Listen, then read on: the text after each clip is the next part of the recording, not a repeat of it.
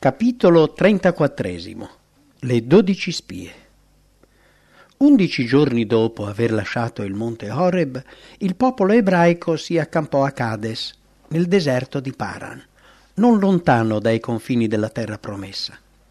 Fu lì che gli israeliti decisero di mandare delle spie per ispezionare il paese. Dopo aver fatto conoscere la cosa al Signore tramite Mosè, fu concesso il permesso con l'ordine che per questo piano fosse scelto uno dei capi di ciascuna tribù. Quando tali direttive furono seguite, Mosè ordinò agli uomini eletti di andare e vedere il paese per verificarne le condizioni e i vantaggi e per sapere se il popolo che lo abitava fosse forte e numeroso, per osservare la natura del suolo e vedere se fosse produttivo compirono la loro missione ispezionando l'intero paese spingendosi fino ai confini settentrionali e dopo quaranta giorni tornarono. Gli israeliti li stavano aspettando con grande impazienza e pieni di speranza. La notizia del ritorno delle spie passò rapidamente di tribù in tribù e fu accolta con gioia. Il popolo si precipitò fuori per incontrare i messaggeri che erano fuggiti ai pericoli di quella rischiosa impresa e che, come prova della fertilità del terreno, avevano con sé vari tipi di frutta. Era il tempo della vendemmia ed essi portarono un grappolo d'uva così grosso che ci volevano due uomini per reggerlo. Inoltre avevano fichi e melograne che lì crescevano in abbondanza. Il popolo gioì per il fatto di poter possedere una terra talmente fertile e ascoltò con così grande attenzione il rapporto che fu presentato a Mosè da non lasciarsi sfuggire neanche una parola. Noi arrivammo nel paese dove tu ci mandasti, ed è davvero un paese dove scorre il latte e il miele, ed ecco dei suoi frutti. Gli israeliti furono entusiasti avrebbero ubbidito completamente alla voce dell'Eterno e si sarebbero subito recati per prendere possesso del paese. Ma dopo aver descritto la bellezza e la fertilità del paese, tutte le spie, eccetto due, si dilungarono sulle difficoltà e i pericoli che gli israeliti avrebbero dovuto affrontare per conquistare il paese di Canaan enumerarono i popoli potenti collocati in varie parti del paese, dissero che le città erano fortificate e molto grandi e che i suoi abitanti erano così forti che sarebbe stato impossibile sconfiggerli. Affermarono inoltre di aver visto i giganti, i figli di Anak, e che quindi era inutile pensare di entrare in possesso del paese. Tutto cambiò. La disperazione e la paura presero il posto del coraggio e della speranza. Le spie avevano manifestato dei sentimenti di incredulità e, incitati da Satana, si erano abbandonate allo scoraggiamento. La loro incredulità fu come una cupa nube che minacciava l'accampamento e fece dimenticare l'infinita potenza di Dio, così spesso manifestata in favore del popolo eletto. Il popolo non si fermò per riflettere non pensò che colui che li aveva portati così lontano avrebbe certamente dato loro quel paese. Non si ricordò di tutti i portenti con cui Dio lo aveva liberato dagli oppressori, creando una strada nel mare e distruggendo l'esercito del faraone che li inseguiva. Lasciarono Dio fuori causa e agirono come se avessero dovuto contare solo sulla forza delle armi dimostrarono la loro incredulità, limitando la potenza di Dio e non mostrando di aver fiducia in quella mano che precedentemente li aveva guidati e salvati. Ripeterono così l'errore già commesso quando si erano lamentati di Mosè e Aronne. Fossimo pur morti nel paese d'Egitto. Oh, fossimo pur morti in questo deserto. Con queste parole accusarono i loro capi di aver ingannato il popolo e di averli fatti soffrire. Il popolo in seguito a quella delusione si abbandonò alla disperazione. Un gemito di angoscia si unì alle voci confuse di protesta. Caleb si rese conto della situazione e con coraggio si erse in difesa della parola di Dio facendo tutto ciò che poteva per contrastare l'influsso negativo dei suoi compagni infedeli. Per un momento il popolo ascoltò ancora le sue parole di speranza e di incoraggiamento riguardanti quel bel paese che stava loro davanti. Egli non contraddisse ciò che era già stato detto. Le mura erano effettivamente alte e i cananei forti, ma Dio aveva promesso a Israele quel paese. Saliamo pure e conquistiamo il paese, poiché possiamo benissimo soggiogarlo, insistette Caleb. Ma in dieci lo interruppero, presentando la situazione con tinte ancora più fosche di quanto avessero fatto prima.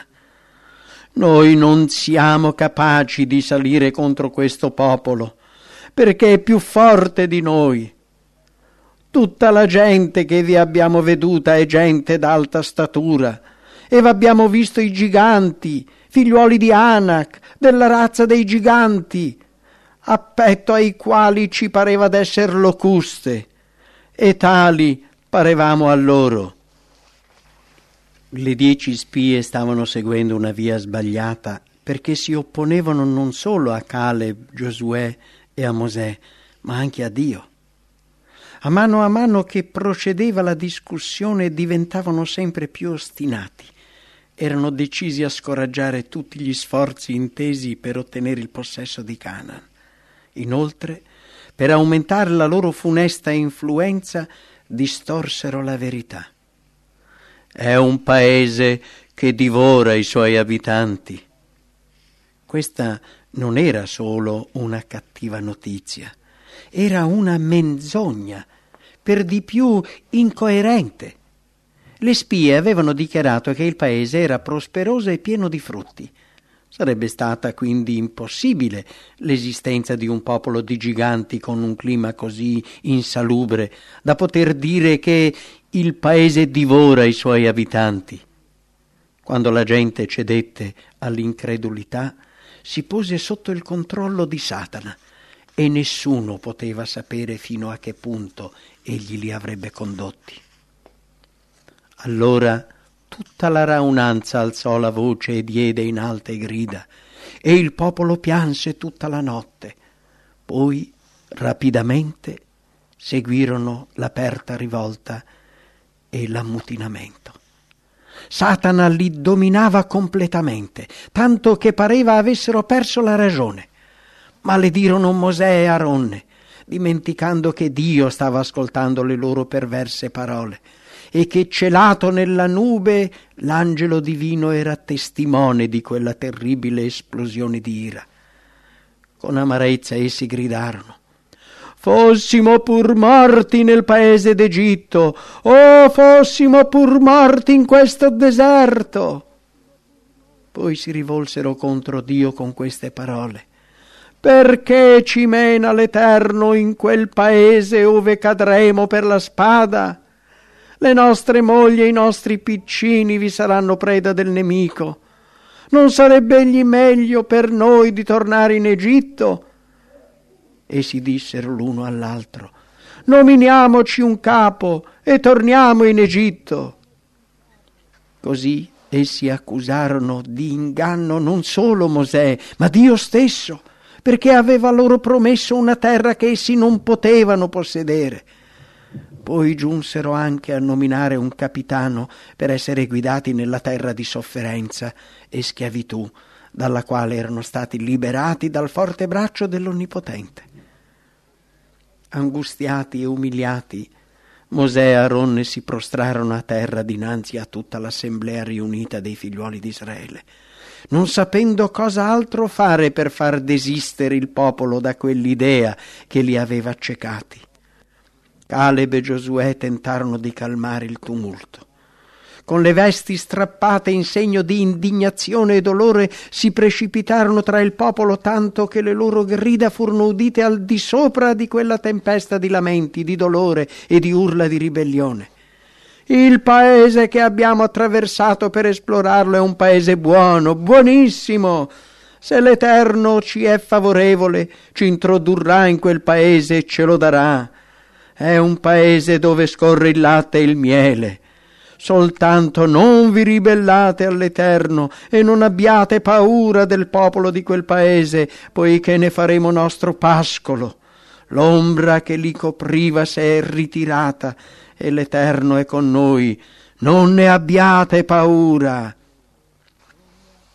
I cananei avevano raggiunto il colmo della loro iniquità e il Signore non li avrebbe sopportati ancora a lungo. Dio li aveva abbandonati e quindi essi sarebbero stati una facile preda. Il patto divino stipulato con Israele garantiva a quel popolo il possesso della terra, ma il falso rapporto delle spie infedeli fu accettato deludendo tutta la congregazione. I traditori avevano compiuto la loro opera. Se solo due uomini avessero riferito un rapporto iniquo e gli altri dieci avessero incoraggiato gli israeliti a entrare in possesso del paese nel nome del Signore, il popolo per la sua perversa incredulità avrebbe dato più facilmente retta ai due che ai dieci. In realtà solo due difendevano la giustizia, gli altri dieci si erano schierati dalla parte opposta. Le spie infedeli condannarono apertamente Caleb e Giosuè, e così la folla si sollevò per lapidarli. La plebaglia raccolse allora dei corpi contundenti per uccidere quegli uomini fedeli. Si precipitarono urlando follemente quando all'improvviso, lasciando cadere le pietre dalle loro mani, si azzittirono, scossi dalla paura. Dio era intervenuto per bloccare il loro intento criminale. Tutto il popolo vide che il Signore manifestava la sua presenza gloriosa con una luce fiammeggiante che illuminava il tabernacolo. Un essere più potente era là e nessuno osò continuare la rivolta. Le spie menzognere tremarono di paura e corsero nelle loro tende. Mosè allora si alzò, entrò nel tabernacolo dove il Signore gli disse Io lo colpirò con la peste e lo distruggerò, ma farò di te una nazione più grande e più potente. Mosè allora perorò nuovamente la causa del popolo. Non poteva consentire di vedere il popolo distrutto e diventare lui stesso una nazione veramente potente. E così, appellandosi alla misericordia divina, disse si mostri, ti prego, la potenza del Signore nella sua grandezza, come tu hai promesso dicendo l'Eterno è lento all'ira e grande in benignità. De, perdona l'iniquità di questo popolo secondo la grandezza della tua benignità, nel modo che hai perdonato a questo popolo dall'Egitto fin qui. Il Signore promise di risparmiare a Israele la distruzione immediata, ma a causa della loro incredulità e codardia non avrebbe potuto manifestare la sua potenza, sconfiggendo i loro nemici. Quindi con bontà ordinò loro di tornare verso il Mar Rosso, perché quella era la loro unica salvezza. Il popolo, nella sua rivolta, aveva esclamato Fossimo pur morti in questo deserto. Questa preghiera ora doveva essere esaudita. Il Signore infatti dichiarò Io vi farò quello che ho sentito da voi. I vostri cadaveri cadranno in questo deserto e voi tutti, quanti siete, di cui si è fatto il censimento dall'età di venti anni in su, i vostri piccini che avete detto sarebbero preda dei nemici, quelli vi farò entrare ed essi conosceranno il paese che voi avete disdegnato. Poi di Caleb disse, ma il mio servo Caleb, siccome è stato animato da un altro spirito e non t'ha seguito appieno, io lo introdurrò nel paese nel quale è andato, e la sua progenie lo possederà come le spie avevano impiegato quaranta giorni per il viaggio, così le schiere di Israele avrebbero dovuto errare nel deserto per quarant'anni. Quando Mosè fece conoscere al popolo la decisione divina, la loro ira fu mutata in dolore. Sapevano che la punizione era giusta. Le dieci spie infedeli, colpite dal castigo divino, morirono davanti a tutto Israele e nel loro destino il popolo intravide la sua condanna. Sembrava ora che si fossero pentiti sinceramente del loro comportamento malvagio ma essi si angustiarono più per le conseguenze delle loro azioni che per la loro ingratitudine e disubbidienza. Quando capirono che il Signore non aveva mitigato la sua condanna, vollero di nuovo fare di testa loro e dichiararono che non sarebbero ritornati nel deserto.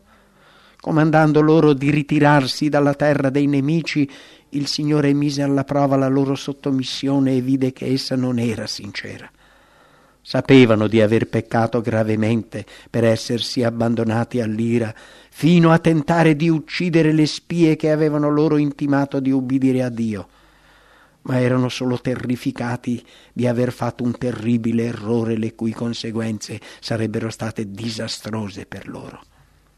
I loro sentimenti non cambiarono. Sarebbe stata sufficiente una scusa per causare una insurrezione simile.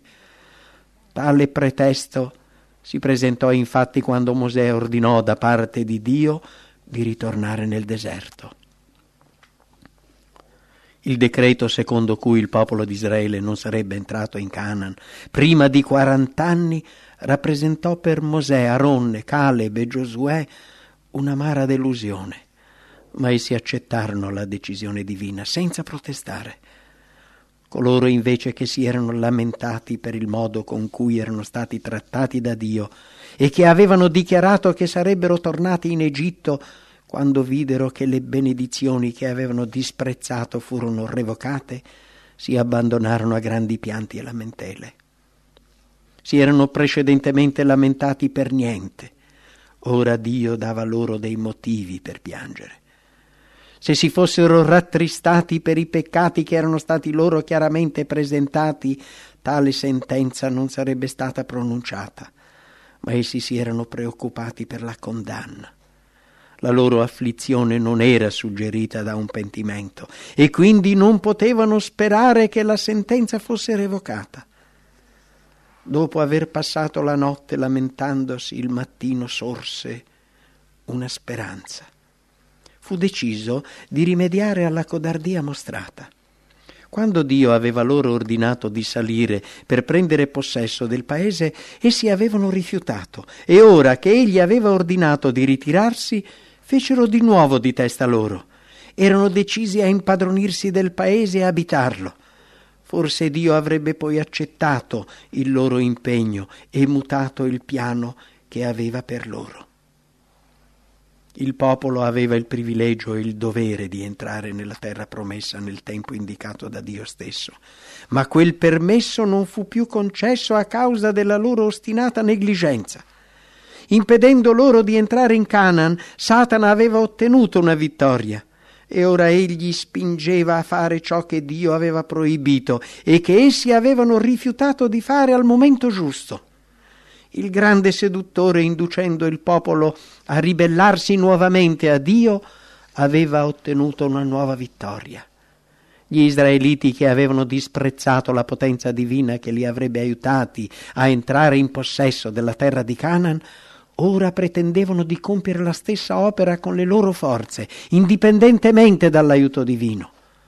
Abbiamo peccato contro l'Eterno, noi saliremo e combatteremo interamente come l'Eterno, l'Iddio nostro, ci ha ordinato. Erano terribilmente accecati dalla loro stessa trasgressione. Il Signore infatti non aveva mai comandato di salire a, a combattere. Egli voleva che essi conquistassero il paese attraverso una rigida ubbidienza ai suoi comandamenti e non con la guerra. Nonostante che i loro sentimenti non fossero cambiati, gli israeliti erano stati indotti a confessare la colpevolezza e la follia della loro contestazione del rapporto delle spie. Videro il valore di quella benedizione che avevano così disprezzato. Confessarono che era stata la loro incredulità a chiudere loro la porta alla terra promessa. abbiamo peccato, riconoscendo che erano loro i colpevoli, non Dio che essi avevano così malvagiamente accusato di aver trascurato di adempiere le promesse fatte. Per quanto la loro confessione non fosse suggerita da un vero pentimento, servì per rivendicare la giustizia di Dio nei loro confronti. Il Signore, per glorificare il suo nome e condurre gli uomini a conoscere la sua giustizia, agisce in un modo simile. Quando coloro che professano di amarlo si lamentano della sua provvidenza, disprezzano le sue promesse e cedono alla tentazione, si uniscono con gli angeli satanici per annullare i propositi divini. E il Signore spesso guida gli eventi per condurre coloro che in realtà non si pentono in una condizione che li porti a convincersi del peccato, li obblighi a riconoscere la malvagità del loro comportamento e la giustizia e la bontà con la quale Dio si è loro rivelato.